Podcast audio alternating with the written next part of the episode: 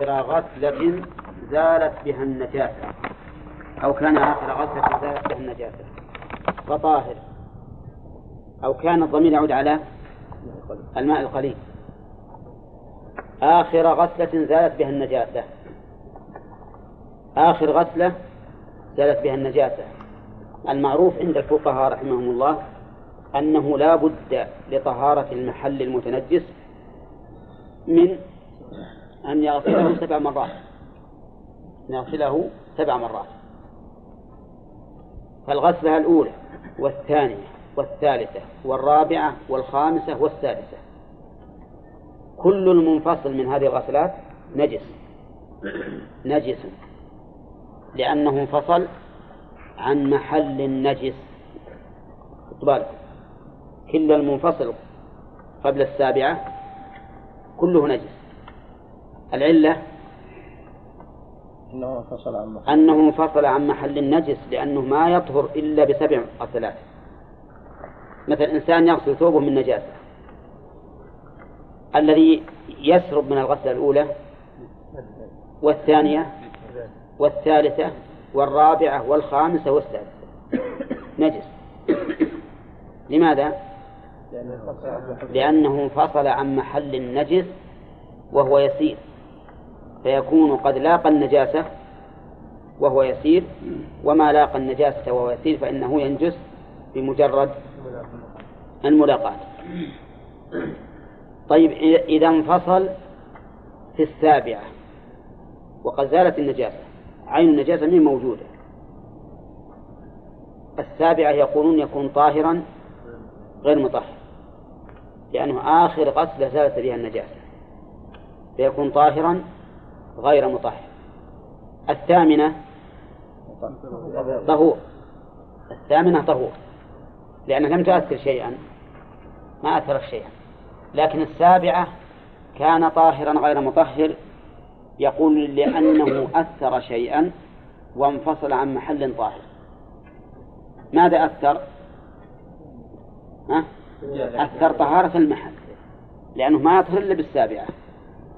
هو أثر حكما وهو طهارة المحل وانفصل عن محل طاهر.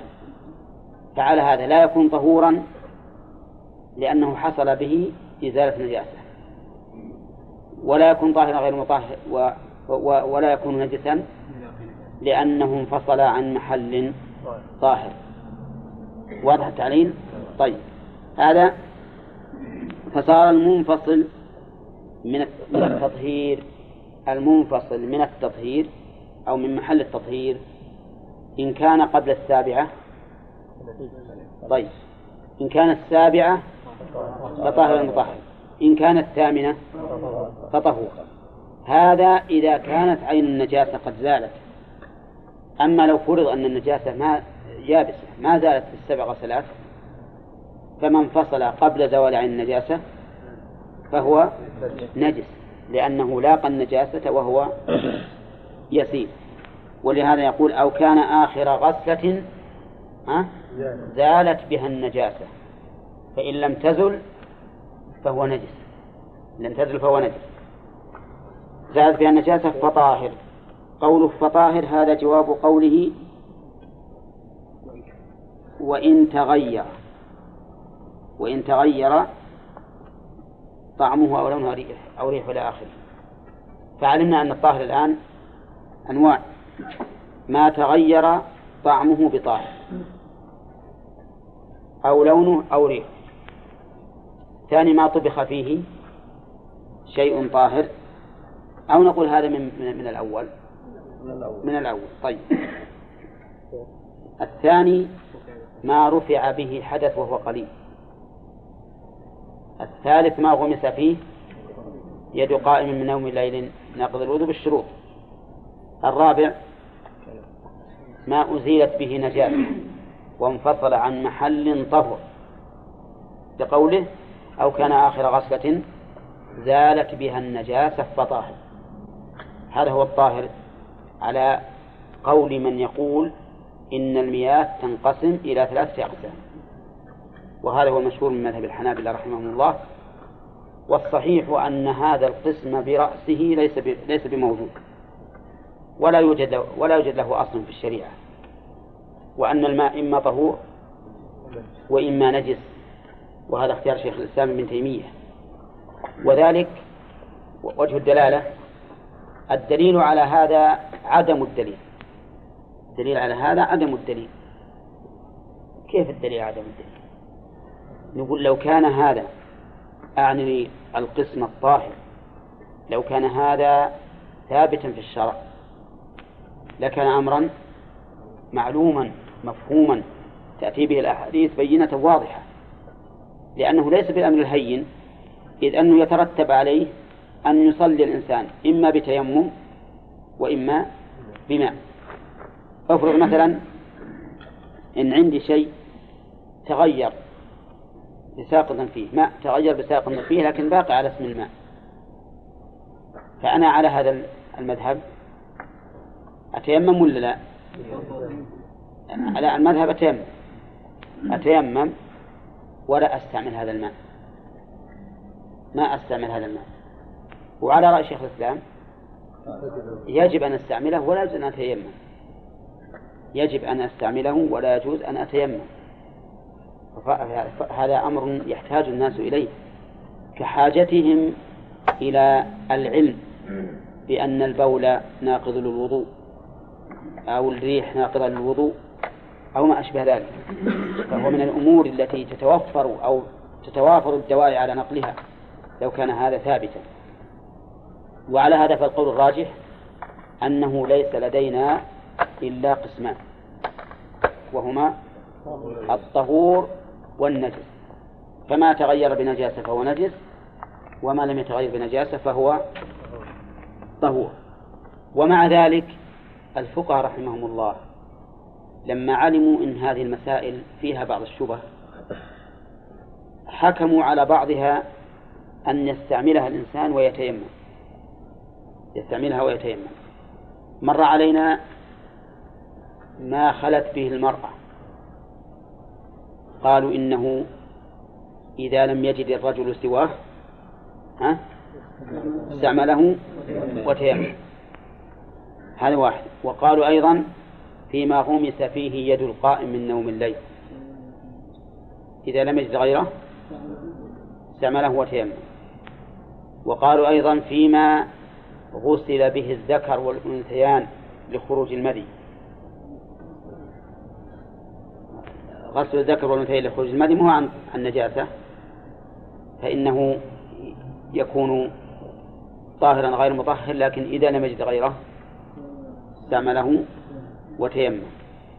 وقالوا فيما إذا اشتبه طهور بطاهر واحتاج أحدهما للشرب تحرى وتوضأ بما يغلب على ظنه أنه طهور ثم يتيمم.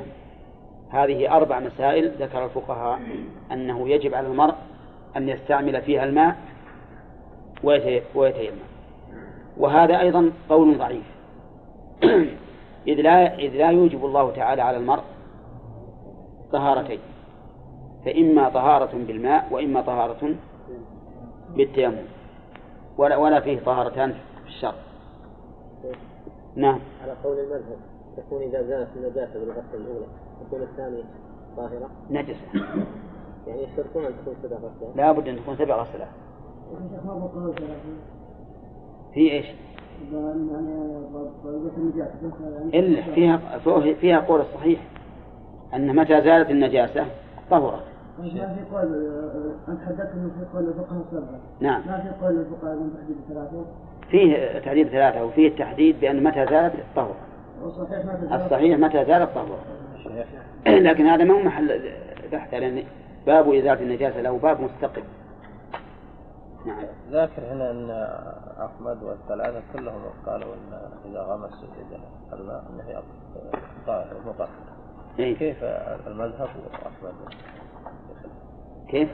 كيف يقول أن أنا أحمد؟ هما ها تقدم لنا يا أخي عدة مرات إنه إذا قيل مذهب فلان فقد يراد به المذهب الاصطلاحي والشخص. والشخص يكون مذهب الإمام أحمد مثل الشخص شيء وما اصطلح عليه أتباعه شيء آخر. ما يصير أتباعه يبنون على أحد الروايات؟ إلا كيف؟ ما ذكر روايات لا ما في شك هذه رواية. الشيخ مثلا قال الصحيح طهور ونجس؟ نعم.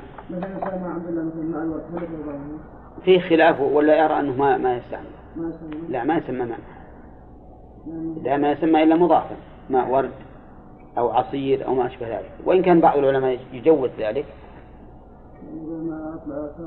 أقول ولو كان نكرة لكن نكرة ما سمى هذا ماء. هذا ماء مضاف. نعم. قال والنجس ما تغير بنجاسة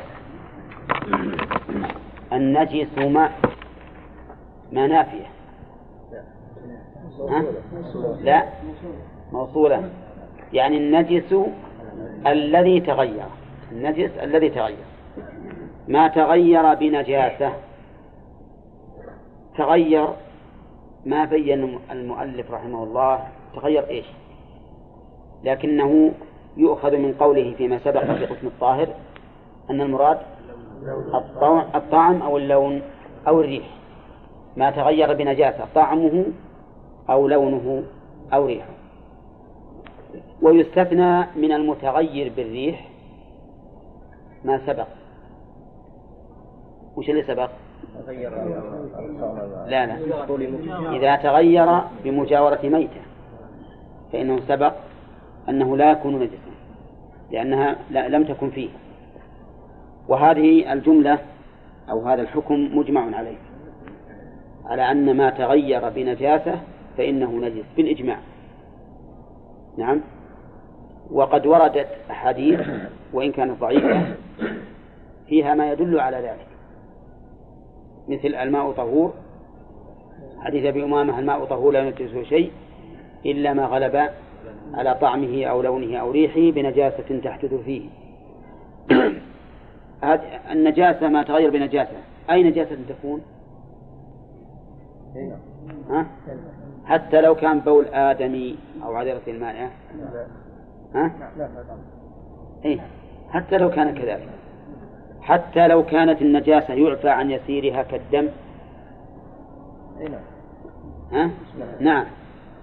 ما تغير بنجاسة فهو نجس. هذا واحد. قال أو لاقاها وهو يسير. لاقاها يعني لاقى النجاسة وهو يسير.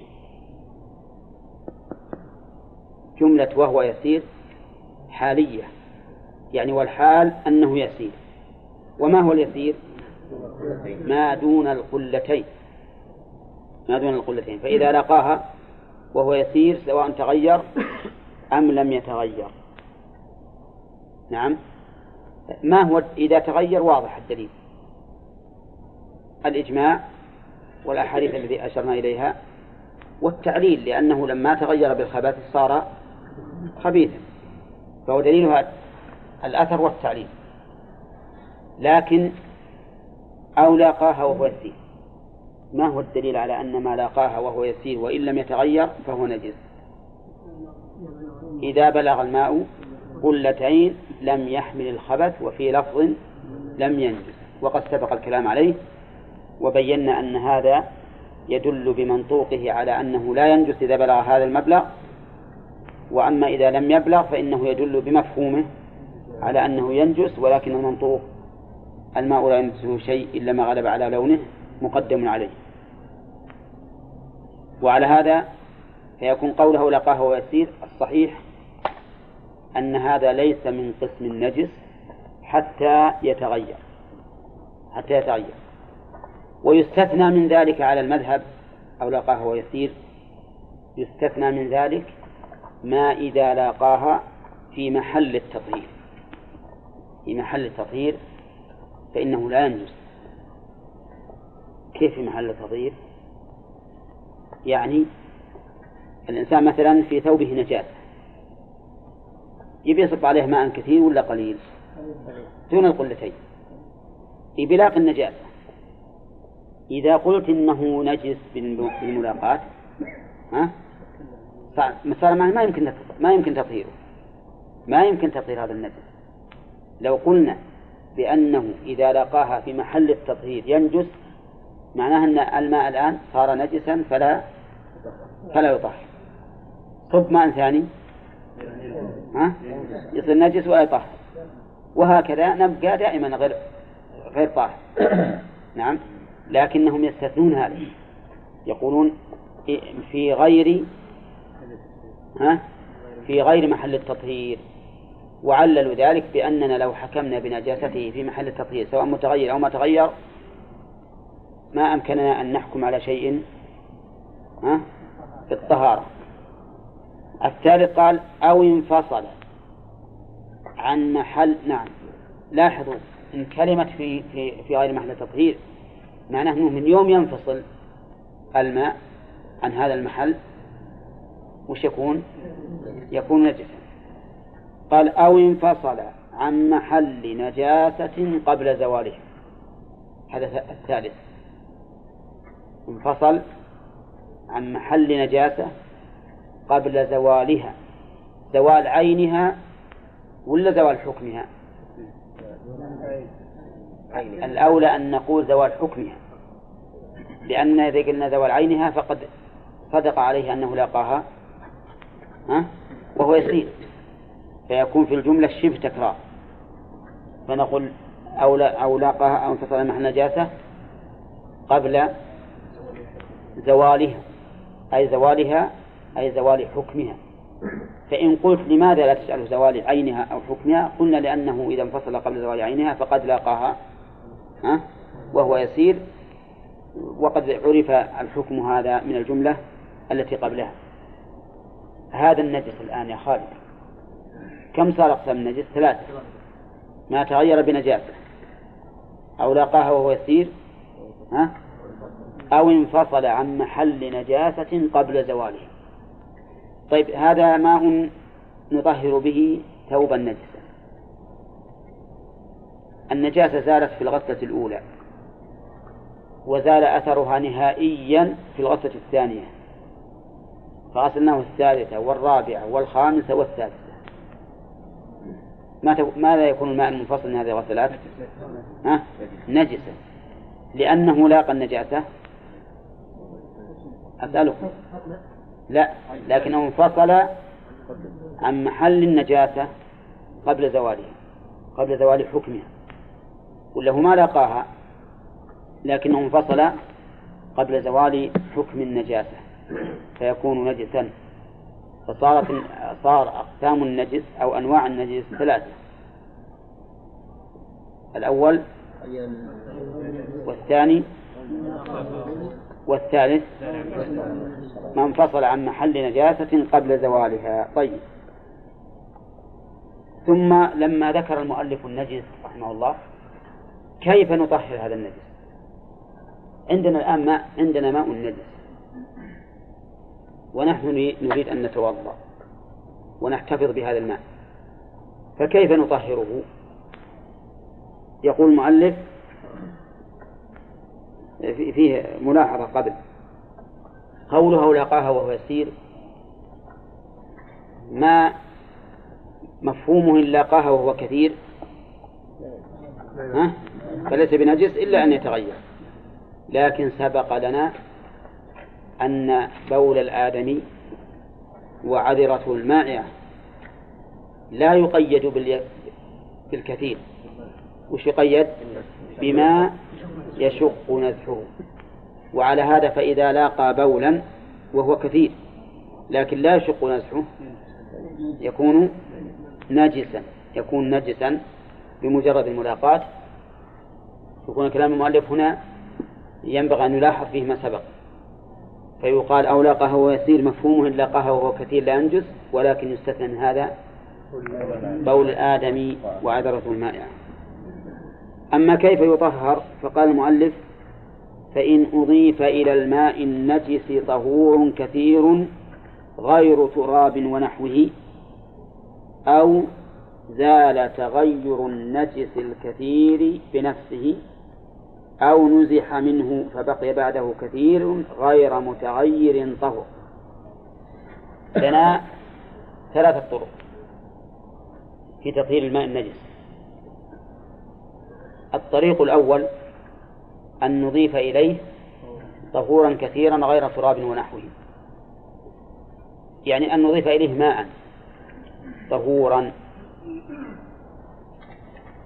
لكن اشترط المؤلف أن يكون المضاف كثيرا. لماذا اشترط؟ لأننا لو أضفنا قليلا ها تنجس. بملاقاته الماء النجس. عندك الآن إناء فيه ماء نجس. فيه ماء نجس. لكن هذا الماء النجس هذا الإناء كبير. يأخذ أكثر من قلتين. والماء الذي فيه نصف قلة. نصف قلة حط بالك. ماء في قدر كبير مقداره نصف قلة متغير بالنجاسة. لكنه يأخذ ثلاث قلال هذا القدر يأخذ ثلاث قلال كيف كيف نطهره؟ نجيب قلتين ونصبهن على نصف القلة. الآن أضفنا إليه. ها؟ ماء كثيرا يطهر. إذا زال تغيره يطهر. يكون الآن طهورا. لأننا أضفنا إليه ماء كثيرا. طيب إن أضفنا إليه قلة واحدة وزال التغير ها؟ لا يكون طهورا. يبقى على نجاسته. لأن لأنه لاقاه ماء يسير وهو فينجس به. فينجس به. طيب إذا هذا إذا أضيف الماء؟ ها؟ لو كررنا إيش؟ يعني أضفنا نصف قلة أي نعم. ثم نصف قلة أي ما ينفع إلا يكون متصل. لأنه إذا إذا أضفت نصف قلة ثم رحت جبت رحت جبت صار الأول الأولى قد نجح طيب إذا أضيف إذا أضيف إليه ماء كثير يطهر سواء كان الماء النجس قليلا أو كثيرا. صح ولا لا؟ أي بزوال النجاسة نعم. لأن المؤلف يقول فإن أضيف إلى الماء النجس. ما قال الماء النجس اليسير طهور كثير. حطوا بالكم. الإضافة الآن وش يشترط فيها؟ أن يكون طهورا كثيرا. المضاف إليه يشترط فيه أن يكون كثيرا أو يسيرا ولا ما يشترط؟ لا يشترط. فإذا كان عندك ماء عندك قدر فيه قلتان نجستان. ولكنه يأخذ أربع قلال. وأضفت إليه قلتين. وزال تغيره يطهر ولا يطهر. يكون طهورا مع أنه أي النجس قلتان. هذه واحد. قال أو زال تغير النجس الكثير. شوف. طيب. زال تغير النجس الكثير بنفسه. ما هو الكثير؟ ما بلغ قلتين زال تغيره بنفسه. عندك ماء في قدر يبلغ قلتين وهو نجس. لكنه بقي يومين ثلاثة وزالت ريحته زالت الرائحة التي فيه. ولا بقي للنجاسة أثر وأنت ما أضفت إليه شيئا ولا فعلت فيه شيئا. ماذا يكون هذا الماء؟ يكون طهورا. لماذا؟ قالوا لأن الماء الكثير قادر على تطهير غيره فتطهير نفسه من باب أولى ولا لا؟ طيب. هذا الماء الكثير اللي يبلغ قلتين زال تغيره بنفسه. فنقول أصبح الآن طهورا. إحنا ما عملنا فيه أي عمل. يكون طهورا. طيب ويطهر بالإضافة أيضا ولا ما يطهر؟ ها؟ صار إذا كان قلتين طهر بأمرين. بالإضافة إضافة الطهور الكثير ها؟ وبزوال تغيره بنفسه. تمام ولا لا؟ طيب. أو نزح منه فبقي بعده كثير غير غير متغير.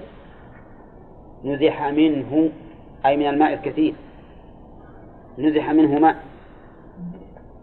فبقي بعد النزح ماء كثير. في هذه الصورة لا بد أن يكون الماء المتنجس أكثر من قلتين. لا بد يكون أكثر من قلتين. لأن المؤلف اشترط أن يبقى بعد النزح قلتان. فعلى هذا تكون هذه المسألة الثالثة. إذا كان عند إنسان قدر فيه أربع قلال ونجس. نعم. ونزح منه نزح منه شيء. وبقي قلتين. ولكن هذا الباقي ما صار فيه نجاسة. يكون طهورا؟ يكون طهورا. طيب. هذا الأربع قلال لو زال تغيره بنفسه. يكون طهورا؟ طيب. هذا الأربع قلال لو أضفنا إليه قلتين يطهر؟ إذا ما زاد على ما زاد على القلتين يمكن أن يطهر بثلاث طرق. ما زاد على القلتين فإنه يمكن أن يطهر بثلاثة بثلاثة طرق. صوريها الآن الطريق الأول الإضافة. والطريق الثاني زوال تغيره بنفسه. والطريق الثالث ما الإضافة؟ أن ينزح منه. أن ينزح منه فيبقى بعده ما بعد نزح كثير. يعني قلتان فأكثر فإنه يكون طاهرا طهورا يكون طهورا طيب إذا كان الماء قل إذا كان الماء أقل من قلتين فكم طريقا لتطهيره؟ ها؟ طريق واحد وهو الإضافة أن يضاف إليه كثير طيب لو زال تغيره بنفسه ها؟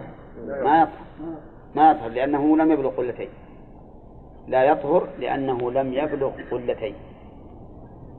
فهمتم الآن؟ طيب. الآن نطالب النجس ما هو؟ قلنا ثلاثة أنواع. ما تغير بنجاسة؟ أو لقاه ويسير أو انفصل عن محل نجاسة قبل زواله هذا النجس. بماذا يكون تطهيره؟ بأي طريق؟ نقول إن كان أكثر من القلتين فله ثلاثة طرق. أولا أن يضيف إليه طهورا كثيرا. والثاني أن يزول تغيره بنفسه. والثالث أن ينزح منهما شيء ولو كان يسيرا. الناس ما هو المنزوح لا تنظر إليه. أن ينزح منه شيء ويبقى بعده كثير. ويبقى بعده كثير إذا كان قلتين لا زيادة ولا نقص فهو له طريقان. لتطهيره طريقان. الطريق الأول أن يضاف إليه طهور كثير والطريق الثاني أن يزول تغيره بنفسه. وإذا كان أقل من قلتين فليس لتطهيره إلا طريق واحد وهو أن يضاف إليه شيء ماء كثير. مفهوم؟ طيب. استثنى المؤلف في مسألة الإضافة. قال غير تراب ونحوه. لو أضفنا إليه ترابا أضفنا إليه ترابا. ومع اختلاط بالتراب وترسب التراب زالت الرائحة. يطهر على المذهب؟ لا. ما يطهر مع أن التراب أحد الطهورين.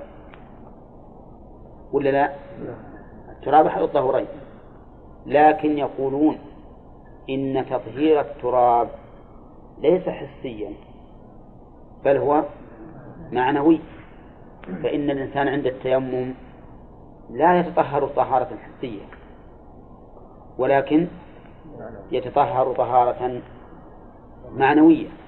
فإذا كان الماء لا يؤثر تأثيرا حسيا فإنه وإن زالت به النجاة وإن زالت به إن زال به أثر النجاسة في الماء المتنجس لا يؤثر طيب نحو التراب مثل إيش؟ لو أضفنا إليه اسمنت أو جص ها؟ أو صابون أو غيره فإنه لا لا لا يطهر لأنه ما فيه شيء يطهر إلا بالماء. ما في طهارة إلا بالماء. هذا هو ما مشى عليه المؤلف وهو المذهب. ولكن الصحيح أنه إذا زال إذا زال تغير الماء بالنجاسة بأي طريق فإنه يكون طهورا. يكون طهورا. وذلك لأن الحكم متى ثبت لعلة زال بزواله. فما دمنا قد رجحنا أن الماء لا ينجس إلا بالتغير.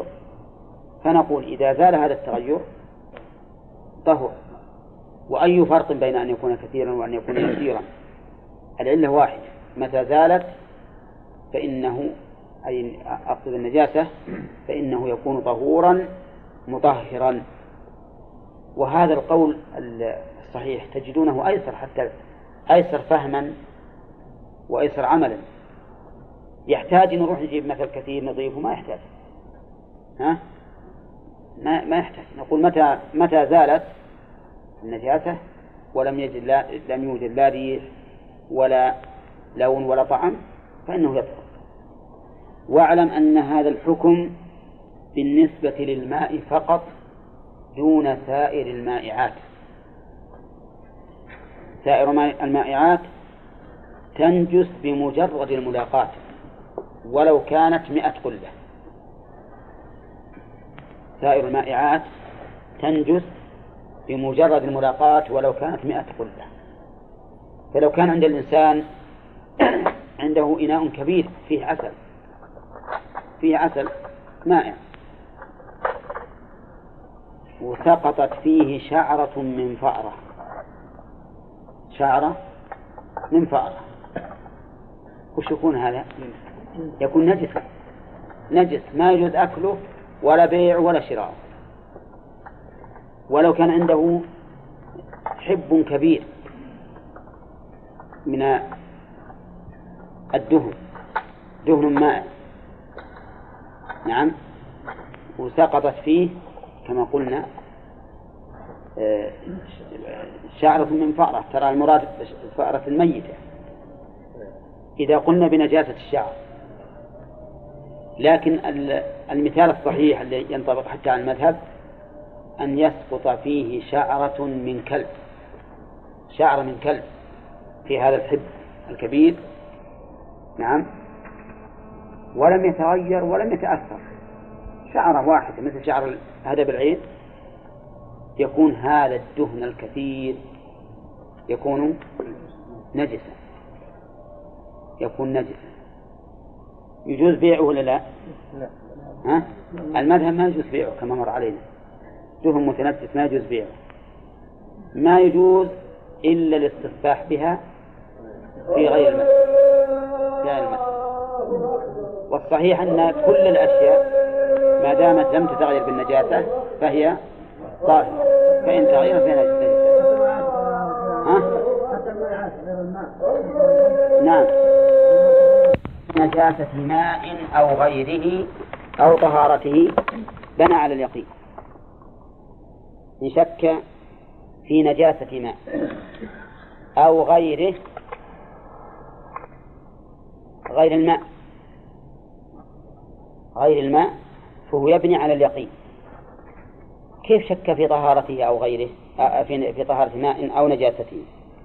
في نجاسة ماء أو طهارته. كيف يشك؟ في نجاسته أو طهارته. في نجاسته إذا كان أصله طاهرا. وفي طهارته إذا كان أصله نجسا. شك في نجاسة الماء. عنده ماء طاهر. ما علم أنه تنجس. ثم جاء فوجد فيه شيئا. ولنفرض أنه وجد روثة. لا يدري أروثة بعير هي أم روثة حمار والماء متغير فيه خضرة من هذه الروثة. ولكن ما يدري الآن شك في نجاسته ولا طهارته؟ في نجاسته. لأنه كان يعرف أنه طاهر فجاء هذا الحدث فشك هل هو نجس أم طاهر. فنقول ابني على اليقين. ما هو اليقين؟ الطهور. الطهور. وتطهر به ولا حرج. كذلك إذا شك في نجاسة غيره غير الماء عنده ثوب فشك في نجاسته. فما هو الأصل؟ الطهارة. حتى يعلم أنه نجس. عنده جلد جلد شاه. وشك هل هو جلد مذكاة أو جلد ميتة. وش الغالب؟ أنه جلد مذكاة ولا يمكن يكون جلد ميتة لكن على قول الراجح كما سيأتينا إن شاء الله تعالى أن المدبوغ ولو كان جلد ميتة يكون طهورا طاهرا يعني. طيب شك في أرض في الأرض الآن بيصلي. قال والله ما أدري هل هذه البقعة طاهرة ولا نجسة. نقول؟ الأصل الطهارة. فتكون طاهرة ويصلي عليها. كذلك لو شك في طهارة الماء. كيف شك في طهارته؟ نعم. عنده ماء نجس يعرف أنه نجس. فلما عاد إليه قال والله ما أدري هل تغي... هل زال التغير أو ما زال. شك. ماذا نقول؟ الأصل النجاسة الأصل بقاء نجاسته. وعلى هذا فلا يستعمله لأن الأصل النجاسة. ولهذا قال بنى على اليقين. اليقين هو الذي كان قبل الشك. اليقين هو ما كان قبل الشك. فهمت؟ طيب. إذا إذا شك في نجاسة الماء فهو فهو. إيه طهور. إذا شك في نجاسة الماء في في طهارة الماء المتنجس فهو نجس. طيب ما هو الدليل؟ وما هو التعليل؟ الدليل على ذلك حديث عبد الله بن زيد أن النبي عليه الصلاة والسلام شكي إليه الرجل وكذلك في حديث أبي هريرة يجد الشيء في بطنه فيشكل عليه هل خرج منه أم لا شيء أم لا؟ فقال ها؟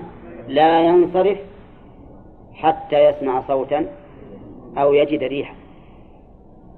هذا واضح أن الرسول صلى الله عليه وسلم أمر بالبناء على الأصل وهو بقاء الطهارة. حتى يسمع صوتا أو يجد ريحا. واضح؟ طيب إذا هذا الماء الطهور شككنا هل أصيب بنجاسة أم لا؟ فنقول لا نتجنبه حتى نتيقن أنه نجس وهذا الماء المتنجس شككنا هل زالت زال تغيره بالنجاسة أم لا؟ فنقول لا نستعمله حتى نتيقن أن النجاسة زالت هذا دليل أثري. يعني دليل استدلال بالأثر. كذلك عندنا دليل نظري استدلال بالنظر وهو أن الأصل بقاء الشيء. هذا الأصل. الأصل بقاء ما كان على ما كان حتى يتبين التغير. نعم تغير الشيء. فهذا دليل نظري عقلي. وبناء على ذلك إذا أصابك ماء ميزاب وأنت مار في السوق. والله ما أدري هل هذا من المراحيض أو من غسيل الثياب. وهل هو من غسيل ثياب الصبيان نجسة أو من غسيل ثياب رجال طاهرة؟ وش نقول؟ على أصل الطهارة؟ طيب أنا شفت كأن لونهم تغير. الأصل الطهارة ولو كان متغير قالوا ولا يجب عليه أن يشمه أو أن يتفقده ما هو واجب؟ يمشي على ما كان عليه ويقول الأصل الطهارة. وهذا كله من من سعة رحمة الله عز وجل. حتى لا نتكلف ونشق على أنفسنا. ولهذا الصحابة لما قالوا يا رسول الله إن قوما يأتوننا باللحم ما ندري أذكر اسم الله عليه أم لا. قال سموا أنتم وكلوا. قالت عائشة رأيت الحديث وكانوا كانوا حديث عهد بكفر يعني توهم مسلمين. هنا يغلب على الظن أنهم لم يذكروا اسم الله. ومع ذلك ما أمر الرسول بأن نسأل ولا أن نبحث. إذا ما نسأل. ويروى عن عمر رضي الله عنه أنه مر هو وصاحب له بصاحب حوض فأصابهم منه. فسأل صاحبه عن صاحب الحوض قال ما هذا هذا نجس أم لا؟ فقال له عمر يا صاحب الحوض لا تخبرني. وفي رواية أن الذي أصابهم ماء ميزاب. فقال عمر يا صاحب الميزاب لا تخبرنا. نعم. لا أبدا. الاحتياط عدم العمل بهذا لأننا رأينا أن الذين يحتاطون قد ينفتح عليهم باب الوسواس. وهذا كثيرا ما, ما هو موجود الآن. نعم. في حديث الرسول صلى الله عليه وسلم وجد التمر في الطريق وقال لولا أني اخشى من الصدقة لا أكل. نعم. هذا في باب الأطعمة التحدث وأيضا الرسول صلى الله عليه وسلم لعل والله أعلم هناك قرينة تقوي أنها من الصدقة. نعم. نعم.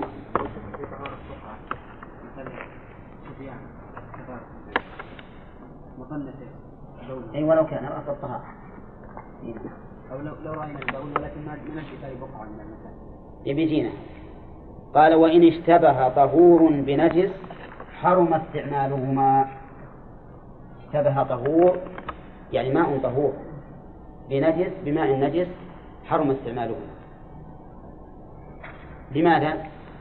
لأن اجتناب النجس واجب. ولا يتم إلا باجتنابهما. وما لا يتم الواجب إلا به فهو واجب. نعم. هذا دليل قياس نظري. ويستدل عليه أيضا ربما يستدل عليه بأن النبي عليه الصلاة والسلام قال الرجل يرمي الصيد فيقع في الماء.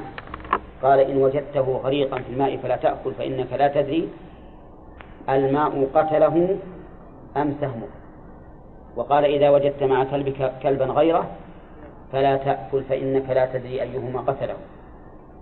فأمر باجتنابه لأن ما ندري هل هو من الحلال أو من الحرام. هذان ماءان نجسان ماءان نجسان ما ندري أيهما الحلال لنا من الحرام. فما الواجب؟ اجتنابه. الواجب اجتنابه. الواجب اجتنابهما. العلة وما لكم الواجب إلا به فهو واجب فواجب اجتنابهما جميعا. هذه هذه مسألة. الحكم الثاني في هذا الاشتباه قال ولم يتحرى. يعني ما ينظر أيهما الطهور من النجس ما يتحرى. على طول يتجنبه. ولا. ولم. ولا يتحرى. حتى ولو مع وجود قرائن. ما يتحرى. نعم. هذا هو المشهور من المذهب والقول الثاني أنه يتحرى وهو قول الشافعي وهو الصواب. أنه يتحرى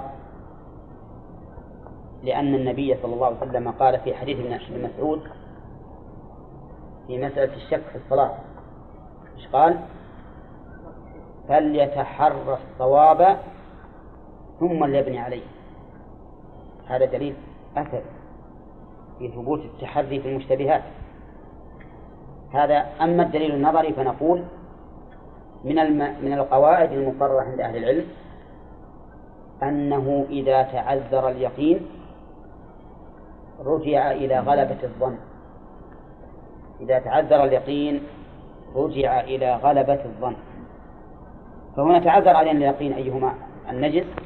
فنرجع إلى غلبة الظن. ولهذا الصواب بلا شك هذا القول أنه يتحرى. إذا غلب على ظنه أن هذا هو الطهور استعمله ولا شيء عليه. نعم. ويجتنب الآخر. طيب هذه مسألتين. المسألة الثالثة قال ولا يشترط للتيمم إراقتهما ولا خلطهما أفادنا المؤلف بقوله ولا يشترط؟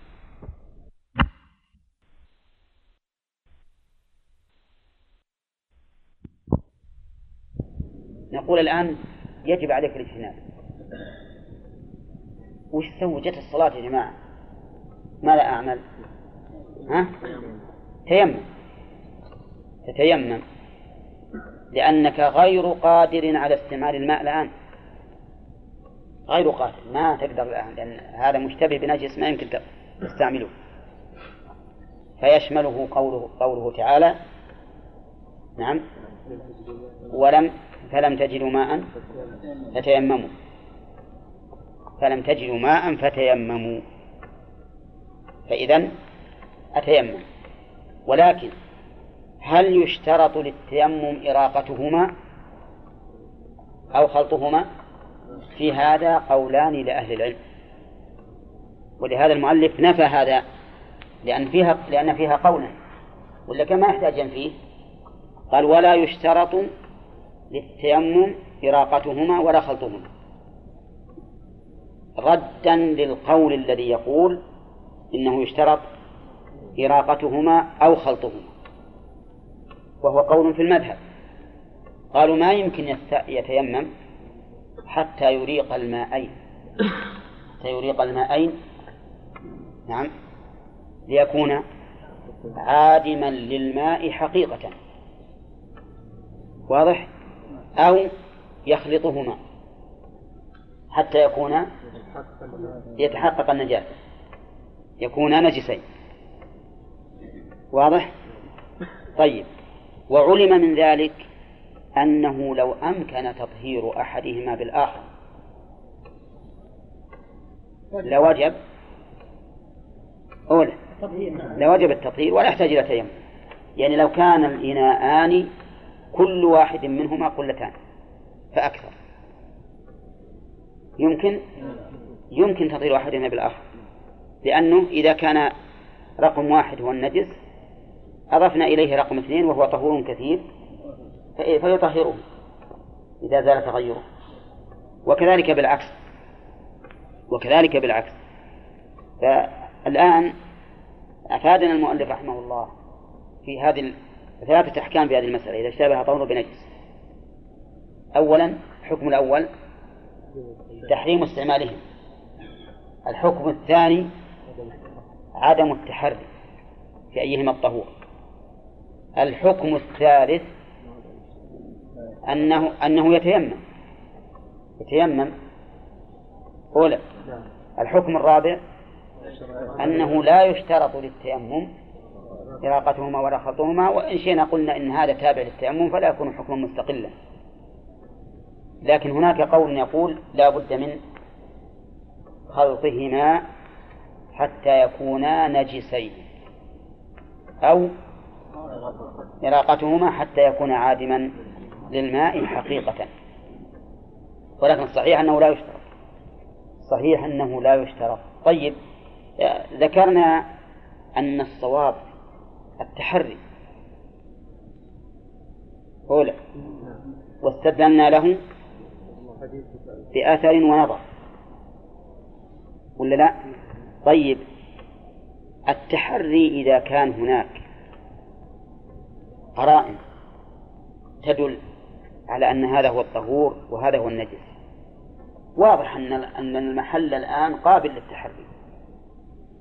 بسبب؟ بسبب القرائن. ولكن إذا لم يكن هناك قرائن فهل يمكن التحري؟ نعم. التحري بناء على قرينة غير ممكن لزمان القرائن الإناءان سواء. في اللون والنوع والماء؟ سواء. ما الآن ولا يتذكر شيء أبدا. لكن قال بعض العلماء في هذه الحال أيضا إذا اطمأنت نفسه إلى أحدهما نعم إذا اطمأنت نفسه إلى أحدهما فليأخذ فليأخذ به. وقاسوه على ما إذا اشتبهت القبلة. على الإنسان إذا اشتبهت في القبلة على الإنسان ولا ونظر في الأدلة ما وجد أدلة في النهار الليل مظلم ما فيه نجوم. وش قالوا؟ ها؟ يصلي. حيث يعني ترتاح نفسه إلى جهة. يصلي إليها. فقالوا إذا اطمأنت نفسه إلى أحد المائين فليستعمله. ولا شك أن هذا استعماله لأحد المائين في هذه الحال أنه فيه شيء من الضعف لكنه خير من العدول إلى التيمم. خير من العدول إلى التيمم. لا ما يمكن لأن هذا نجس نجس. هذه المجمع بين التيمم؟ كنت تطهر بطهارة يعني مضمون لا لا لا. لا لأن إحنا نحن ذكرنا قبل في درس سابق إن الصحيح أنه ما يمكن تجتمع الطهارتان. وإن كان الفقهاء ذكروا أنه يجمع بين التيمم وطهارة الماء في في أربع صور. لكن الصحيح عدم ذلك. نعم. نعم. طعمه إيه. إذا ما تغير أنا طهور لا قد يكون أنا ما أشم. أو يكون رجل أعمى ما يرى. نعم. أو فاقد الذوق. أو يقول ما رحنا ذوقه وأنت نطح بالنجس. نعم. مع أنه يجوز مع أنه يجوز اختبار مثل هذا أن يذوقه لو كان يخشى أن يقع في النجس. وإذا أحس أن هذا هو النجس نجعه ها؟ يعني لم يكن يعني أحد العلل إيه؟ هذا يكون طهور. يكون ما في اشتباه الآن. يكون ما في اشتباه. ولا يستخير ما صلاة استخارة لا ما أظن. لا ولا يستخير ثم يستخير ثم يتوضأ. أي هنا اللي يغلق الأرض؟ لا ما له داعي. نعم. ها؟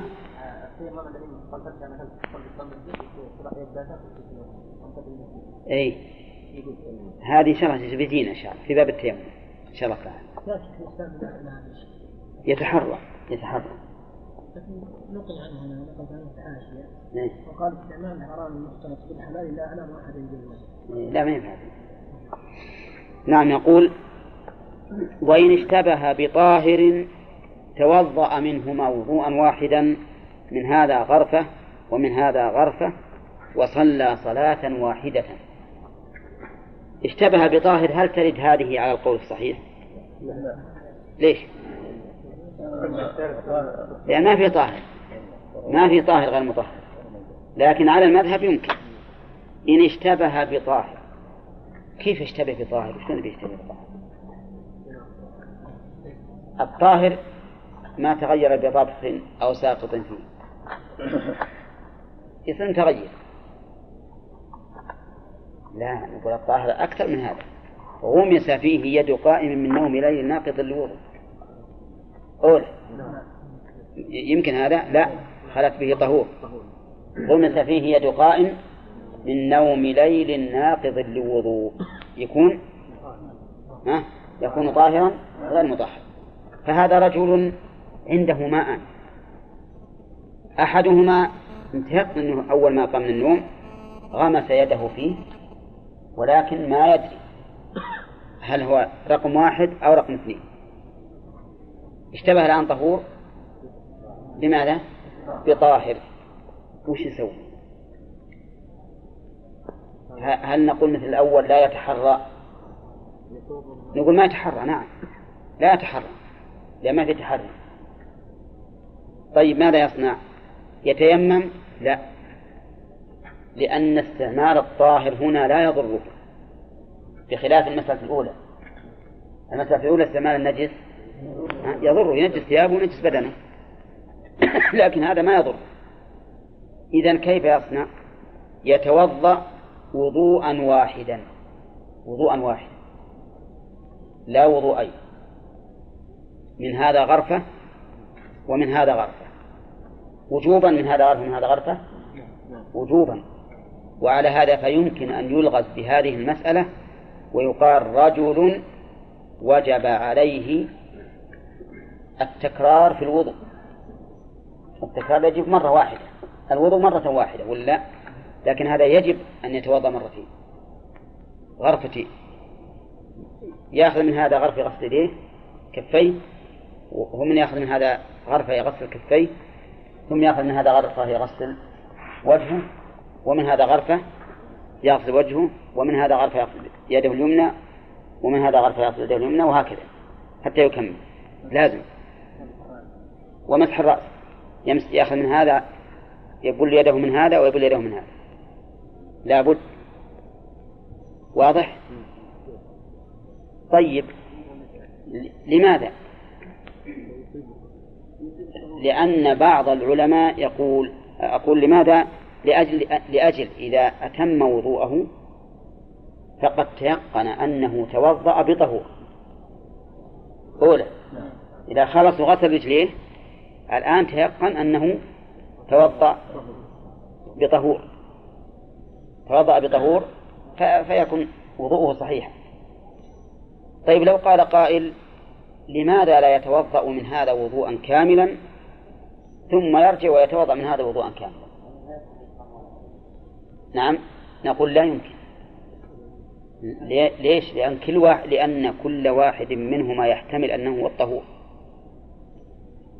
وحينئذ يختل الترتيب بين الأعضاء. يمكن مثلا إذا غسلت من من رقم واحد وضوءا كاملا. قد يكون هو الطهور أو الطاهر. نعم. فأنت الآن أديت هذا الوضوء شاكا فيه ولا لا؟ ها؟ شاكا فيه. تجي للثاني تقول بتوضأ منه وضوءا كاملا. توضيت الآن أنت شاك ولا ما شكيت؟ شاك. فأديت الوضوء وأنت شاك فيه. هذه من جهة. من جهة أخرى ربما أنك يكون هذا هو الطهور غسلت به وجهك. ثم يكون الثاني هو الطهور غسلت به. بعد ما تميت غسلت به وجهك. أو وإذا غسلت اليد يمكن نقول بالعكس فيحصل بذلك إخلال بالترتيب طيب فصار الآن هذا مبني عدم الصحة على أمرين. أو لعدم الصحة وجهان. الوجه الأول أن كل وضوء أديته فأنت شاك فيه. ما أديت وضوءا عازما به. الثاني أننا إذا قدرنا توضأت وضوءا كاملا. ثم قدرنا أن الطاهر هو الأول الذي توضأت منه هو الطهور يعني. ثم توضأت الوضوء الكامل من الثاني الذي هو الطاهر. هذا ما يمكن أن تجزم به في كل عضو من أعضائك.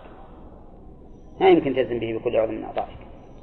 ربما تجزم في الأول أو يغلب على ظنك أن هذا هو الطهور عند غسل الوجه وفي الثاني يغلب على ظنك أن أن هذا هو الطهور عند غسل الوجه أو عند غسل اليد. وكذلك بالعكس فيحصل اختلاف في الترتيب بمعنى أن تصوري بأن هذا هو الطاهر أو هذا هو الطهور قد يختلف بحسب الأعضاء فيختلف ترتيبها. واضح؟ سبحانه ها؟ ما هو واضح؟ نعم. الآن توضأت من هذا وضوءا كاملا. كاملا وانتهيت ثم أردت أن أتوضأ من الثاني وضوءا كاملا. كل عضو من أعضائي أنا أقدر أن هذا هو الطهور أو أن هذا هو الطاهر. كل عضو من الأعضاء. أليس كذلك؟ فأنا إذا قدرنا إن الأول هو الطهور يمكن نكون مشينا على الترتيب. إذا قدرنا أن الثاني هو الطهور مشينا على الترتيب ولا لا؟ نعم. ما ما مشينا على الترتيب لأنه اختلف. إذ أني مثلا غسلت يدي بالأول على أن ذاك هو الطهور والآن غسلت وجهي على أن هذا هو الطهور. هو الطهور. لأن كل عضو أغسله فأنا بقدر أن هذا هو الطهور أو هذا هو الطاهر. فيكون لا أنا هذا ما يمكن تتفق وأنا شاك فيها. الواقع غير مثل ما أعتقد. فالمهم أن الوجه الأول واضح لكم. أنك تؤدي طهارة شاكا فيها. ولا يقال إنه باجتماعهما حصل اليقين. يقول لأن أحدهما حينما أديته كنت شاكا فيه. ما عندك يقين. نعم. فلهذا يقول يتوضأ وضوءا واحدا لا وضوءين أيضا يصلي صلاة واحدة. يصلي صلاة واحدة. وقال بعض العلماء يتوضأ وضوءين ويصلي صلاتين. يتوضأ وضوءين ويصلي صلاتين. يتوضأ بهذا وضوءا ثم يصلي. ثم يتوضأ بالثاني وضوءا ثم يصلي لأجل أن يتيقن بالفعلين أنه توضأ وضوءا صحيحا وصلى صلاة صحيحة. ولكن على القول الراجح الصحيح هذا غير وارد. هذا غير وارد أصلا لأن الصواب أن الماء لا يكون طاهرا غير مطهر بل كله إما طهور وإما نجس. ظاهرة بنجسة أو بمحرمة. صلى في كل ثوب صلاة بعدد النجس أو المحرم وزاد صلاته. إذا اشتبهت ثياب طاهرة بنجسة هذه لها هذه المسألة لها تعلق في باب اللباس في باب السترة باب شروط الصلاة. ولها تعلق هنا. هنا تعلقها هنا من باب الاستطراد لأنه معلوم أن الثياب ما لا دخل في الماء أليس كذلك؟ هذه تذكر في باب ستر العورة من شروط الصلاة لكن هم ذكروها هنا على سبيل الاستطراد فنقول إذا اشتبهت ثياب طاهرة بنجسة مثل رجل له ثوبان أحدهما قد تيقن أنه تنجس لكن والثاني طاهر. ثم جاء بيلبسهن شك أيهما الطاهر من النجس. فماذا يصنع؟ والآن ما معه الثوب ما في شك. يعني إذا كان معه ثوب لا شك فيه فالأمر واضح. ماذا يصنع؟ ها؟ يصلي في الثوب الذي لا شك فيه. وينتهي الموضوع. لكن هذا ما عنده إلا الثوبين لازم يصلي بحداهم. وشك. فماذا يصنع؟ نقول تصلي بعدد النجس وتزيد صلاة تصلي بعدد النجس وتزيد صلاة. ليش؟ لأنه لأنك كل ثوب تصلي فيه يحتمل أنه هو النجس فلا تصح صلاتك. إذ أن من شروط الصلاة أن يصلي الإنسان بثوب طاهر. فلا يمكن أن تخرج بيقين. أو فلا يمكن أن تصلي بثوب طاهر يقينا إلا إذا صليت بعدد النجس وزدت صلاة. طيب عنده ستة ثياب نجسة وواحد طاهر ستة ثياب نجسة وواحد طاهر كم يصلي؟ سبع صلوات.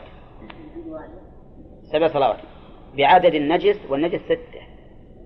ويزيد الصلاة لأجل يتيقن أنه صلى بصلاة بثوب طاهر. بثوب طاهر. هنا في الحقيقة كل صلاة يؤديها يشك هي اللي اللي صحت ولا اللي ما صحت. أليس كذلك؟ كل صلاة يؤديها ما يؤديها عن يقين. حتى السابعة ما يظن هي التي صحت دون الأولى. لكن إذا اجتمع الجميع ها تيقنا أنه صلى صلاة صحيحة. طيب لو زاد عدد النجس لو كان عنده ثلاثين ثوب نجس وواحد طاهر. صلي؟ كل وقت واحد وثلاثين صلاة. هنا نعم.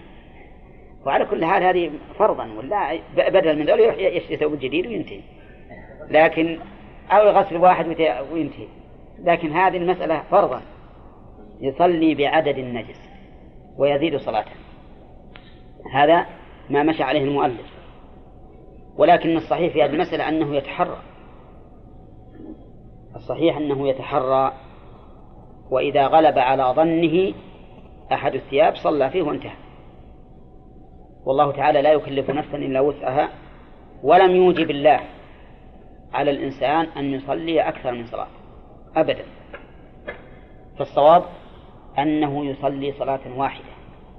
فإن قلت ألا يحتمل مع التحري أن يكون صلى بالثوب النجس؟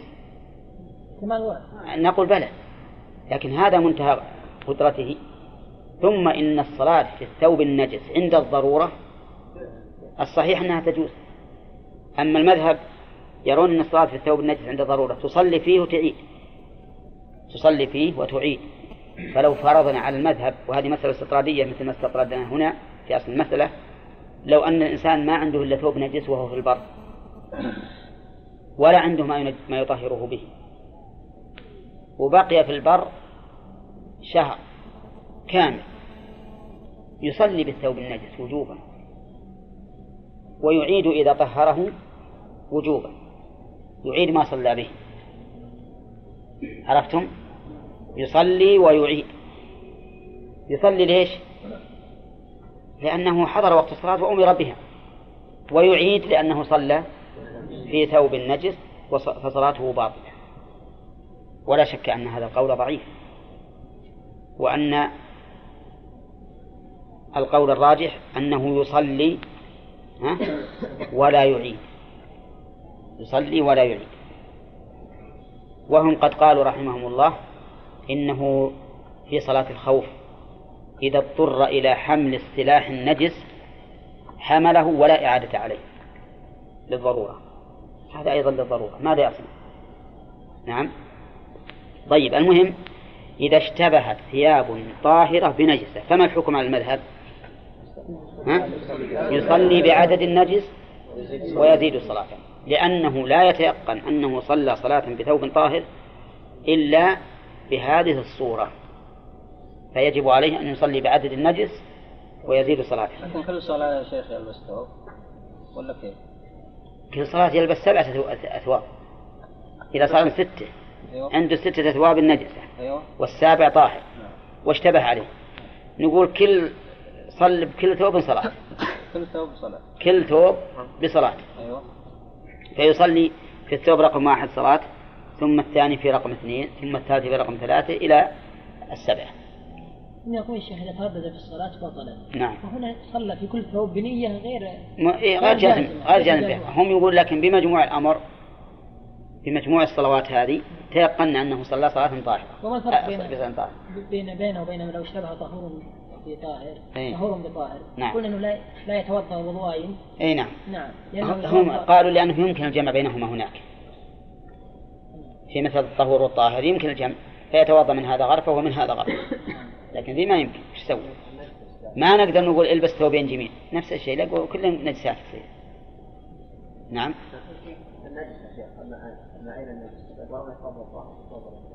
كيف؟ اي اي اي نعم.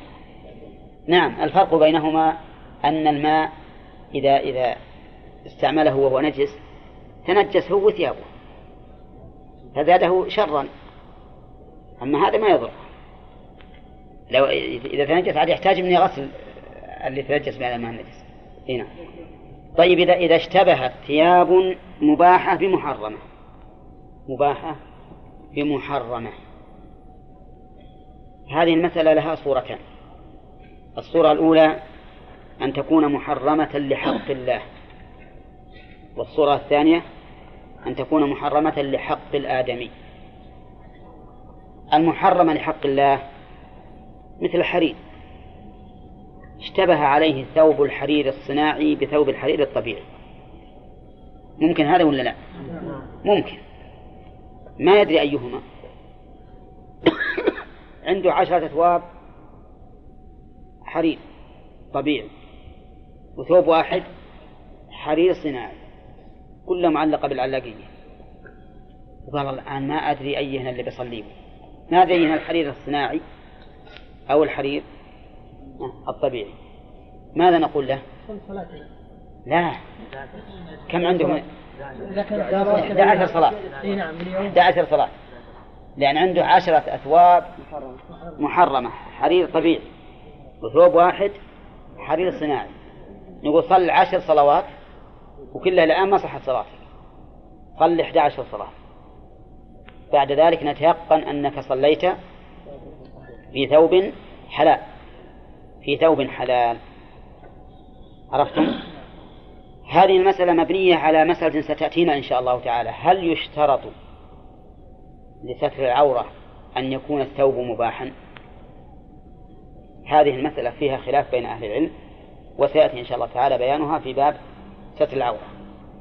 المهم المذهب أنه يشترط لستر العورة أن يكون الثوب مباحا فعلى هذا إذا اشتبهت ثياب طاهرة محرمة بمباحة صلى بعدد بعدد محرمة في كل ثوب صلاة.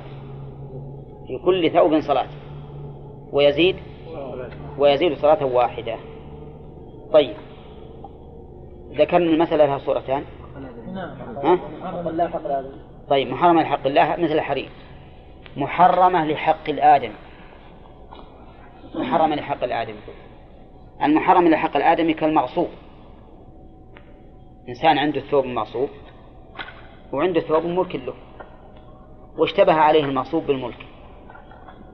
فماذا يصنع؟ ها؟ يصلي بعدد المغصوب ويزيد صلاة. لكن هنا مشكلة.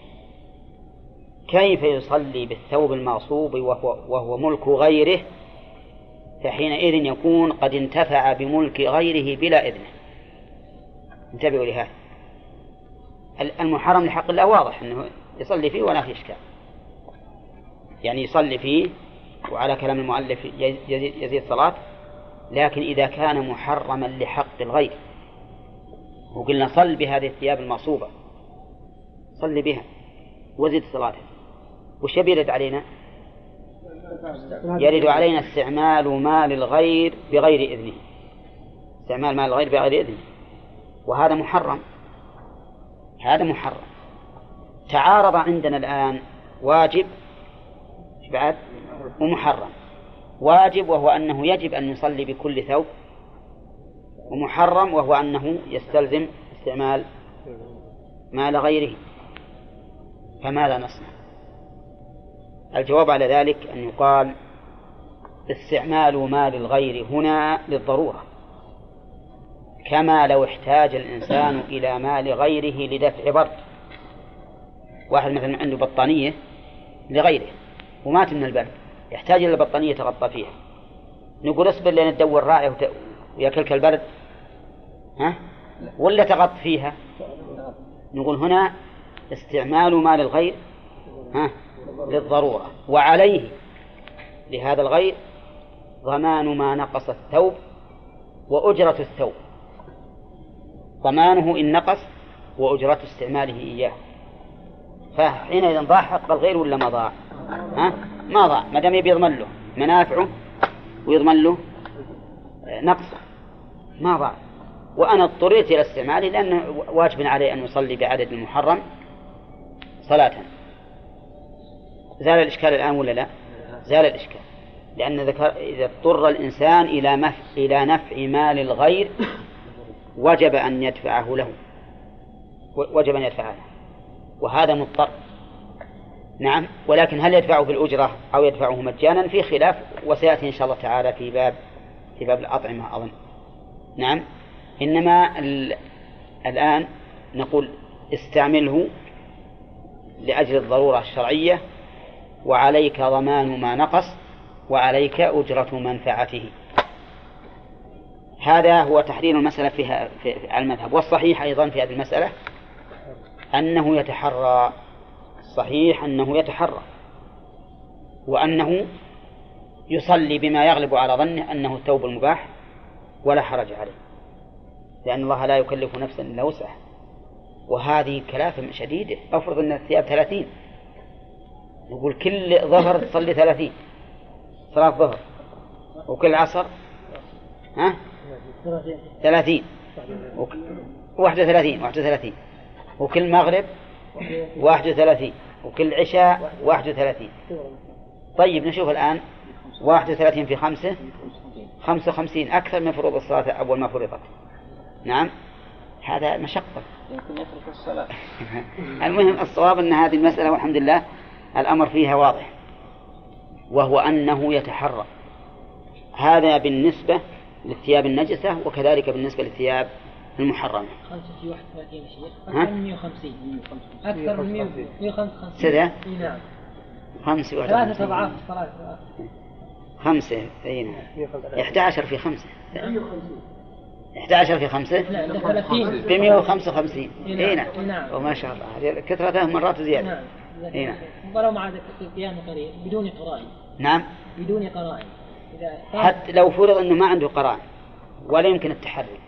أن التحري لم يمكن لعدم وجود القرينة فيصلي في في مشاء لأنه في هذه الحال مضطر إلى أن يصلي بالثوب النجس والصواب أنه إذا كان مضطرا للصلاة في الثوب النجس أنه يصلي ولا إعادة عليه.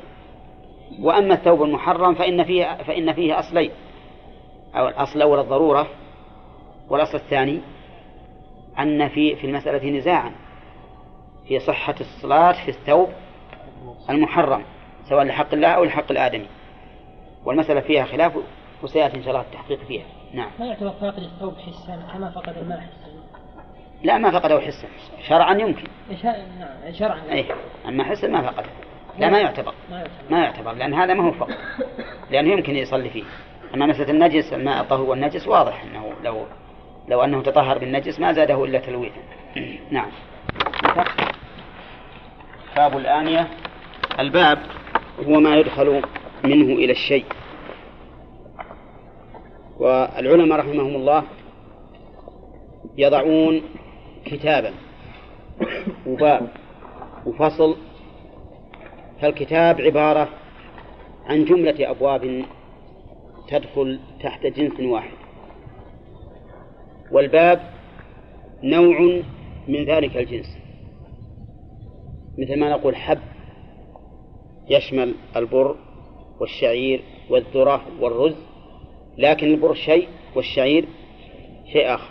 كتاب الطهارة يشمل كل جنس يصدق عليه أنه طهارة أو يتعلق بها لكن الأبواب أنواع من ذلك من, من ذلك الجنس. أما الفصول فهي عبارة عن مسائل تتميز عن غيرها ببعض الأشياء إما بشروط أو بتفصيلات وأحيانا يفصلون الباب لطول مسائله لا لانفراد بعضها في حكم خاص ولكن لطول المسائل. يكتبون فصولا. الآنية جمع إناء وهو الوعاء وهو الوعاء وعاء الشيء أي إناء الشيء. يعني الإناء هو الوعاء. وذكرها المؤلف هنا وإن كان لها صلة في باب بباب الأطعمة. لأن الأطعمة أيضا لا تؤكل إلا بأوان. فباب الآنية له صلة بباب الأطعمة الذي يذكره الفقهاء في آخر الفقه. وله صلة هنا في باب المياه لأن الماء كما تعلمون جوهر سيال لا يمكن حفظه إلا بالإناء. فلهذا أعقبوه بذكر باب المياه أو أعقبوه ذكروه بعد باب المياه ذكروه بعد باب المياه. ومعلوم أن من الأنسب إذا كان للشيء مناسبتان.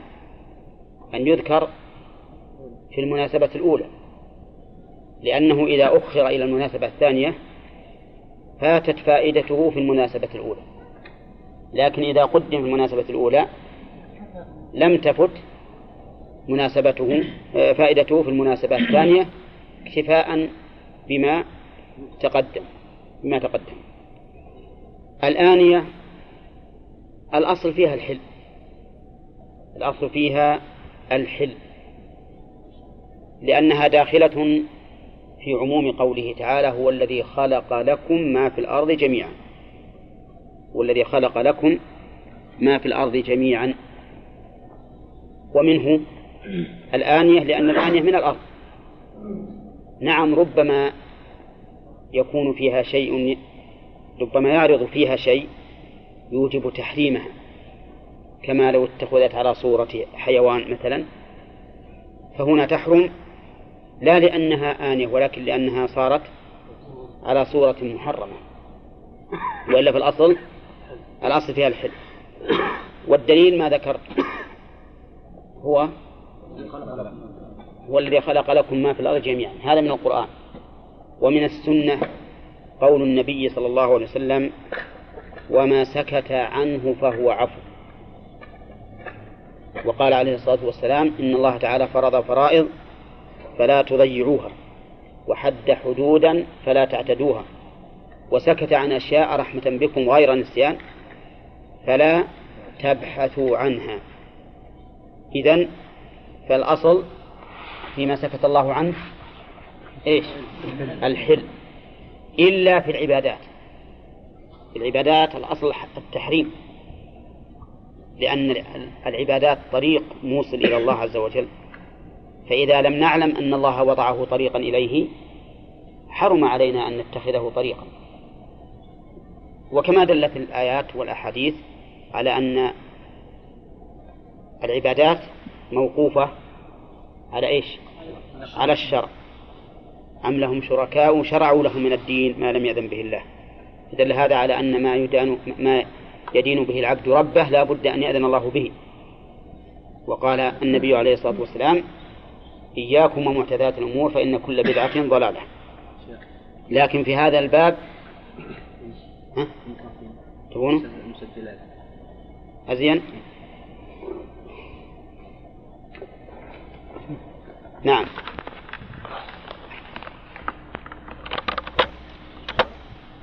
إن الأصل في الأواني الحل نعم. بدلالة الكتاب والسنة. وعلى هذا فإذا اختلفنا في شيء هل هو حلال أو حرام فنقول لمن قال إنه حرام ها؟ عليك الدليل. لأن الأصل عندنا. ولا فرق بين أن تكون الأواني كبيرة أو صغيرة. يباح الكبير والصغير. قال الله تعالى عن سليمان يعملون له ما يشاء من محاريب وتماثيل وجفان كالجواب وقدور الراسيات. الجواب ما هي؟ الجابية برك الجفنة مثل الصحفة. وقدور راسيات. ما تحمل ولا تشال لأنها كبيرة راسية. ولكثرة ما يطبخ فيها لا, لا, لا تحمل. تبقى على ما كانت عليه. فلا فرق بين الصغير والكبير لكن إذا خرج ذلك إلى حد الإسراف صار محرما لغيره. لماذا؟ للإسراف. إن الله لا يحب المسرفين. قال المؤلف ولو ثمي كل إناء طاهر طاهر احترازا من الإناء النجس فإن النجس لا يجوز استعماله لأنه نجس. قدر وفي هذا الذي قاله المؤلف نظر فإن النجس يباح استعماله إذا كان على وجه لا يتعدى. إذا كان على وجه لا يتعدى فلا حرج في استعماله كما سيأتينا إن شاء الله تعالى في مسألة الجلد قبل الدبغ أو بعد الدبغ. فإذا استعمل على وجه لا يتعدى فإنه لا حرج فيه. والدليل على ذلك حديث جابر أن النبي عليه الصلاة والسلام قال يوم عرف حين فتح مكة إن الله حرم بيع الخمر والميتة والخنزير والأصنام. قالوا يا رسول الله أرأيت شحوم الميتة فإنه تطلى بها السفن وتدن بها الجلود ويستصبح بها الناس؟ قال لا هو حرام.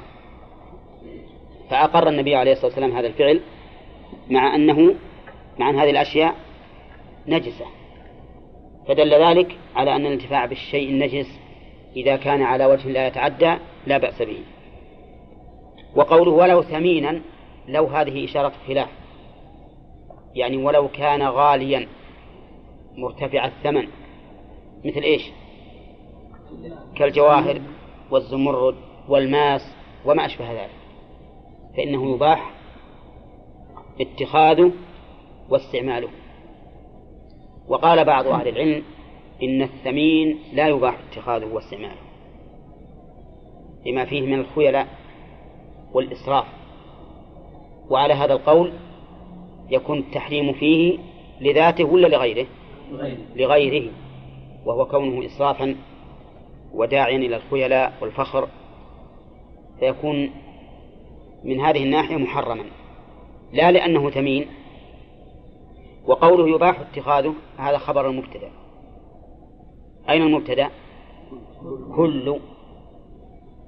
والتركيب هنا فيه شيء من الإيهام لأن قوله يباح اتخاذه واستعماله قد يتوهم الواهم أنها صفة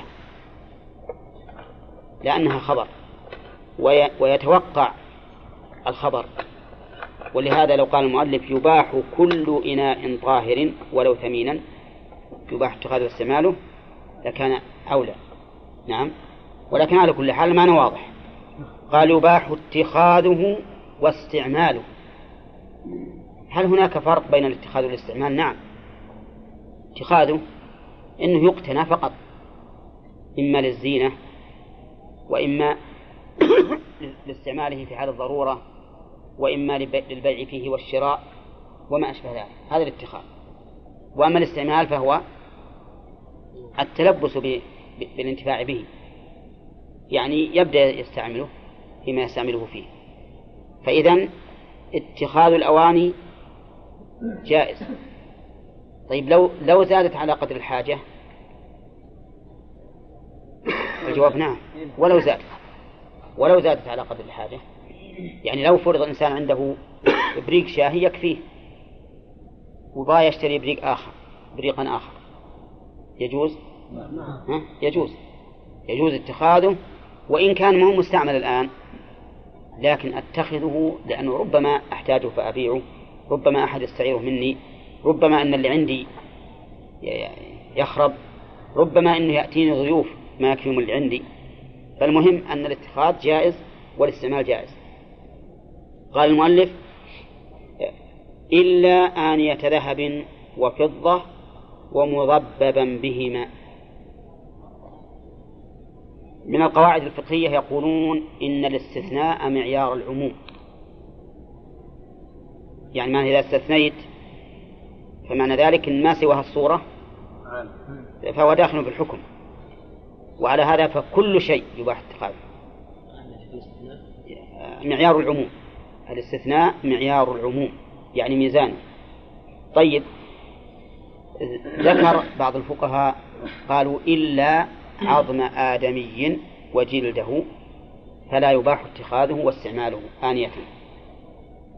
وعللوا ذلك بأنه محترم بحرمته وقد قال النبي عليه الصلاة والسلام كسر عظم ميت ككسره حيا. إسناده صحيح. يقول إلا أن يتذهب وفضة ومضببا بهما فإنه يحرم اتخاذها واستعمالها. آنية الذهب الذهب معروف هذا المعدن الأحمر الثمين الذي تتعلق به النفوس وتحبه وتميل إليه. وقد جعل الله في فطر الخلق الميل إلى هذا الذهب. كما قال الشاعر رأيت الناس قد ذهبوا. ها؟ إلى من عنده ذهب. اللي عنده ذهب فضلا عن ذهبه. نعم. وكذلك الفضة وهي في نفوس الخلق دون الذهب. ولهذا كان تحريمها أخف من الذهب. نعم. وقوله إلا أنة ذهب وفضة يشمل الصغير والكبير. حتى الملعقة؟ حتى الملعقة. وحتى السكين. وما أشبهها. قال ومضببا بهما. مضببا بهما. وش معنى مضبب؟ ما معنى التضبيب؟ التضبيب؟ نعم. لا لا. يقولون إن الضبة حديدة تجمع بين طرفي المنكسر. هذه الضبة. حديدة تجمع بين طرفي المنكسر. ها؟ وهذا يشبه التلحين يشبه التلحين لكنه في الأقداح السابقة أنا أدركته ويمكن بعضكم أدركه أيضا. إذا انكسرت الصحفة من الخشب يخرزونها خرزا. نعم.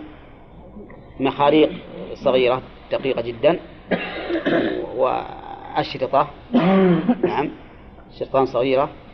ويحطون على محل الكسر جلدة. عشان ما ينضح الإناء. هذا هو التضبيب فالمضبب بهما حرام. إلا ما استثني.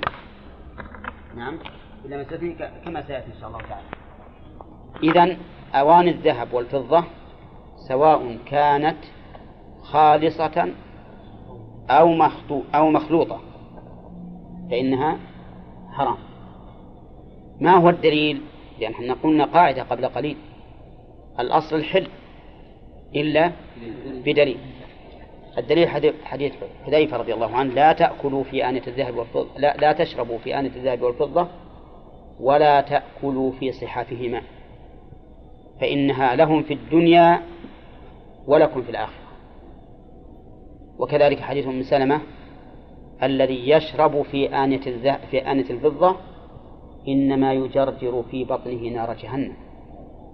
وهذا دليل على أن النهي للتحريم. حديث حذيفة النهي فيه للتحريم لا للكراهة وذلك لأن الرسول صلى الله عليه وسلم توعده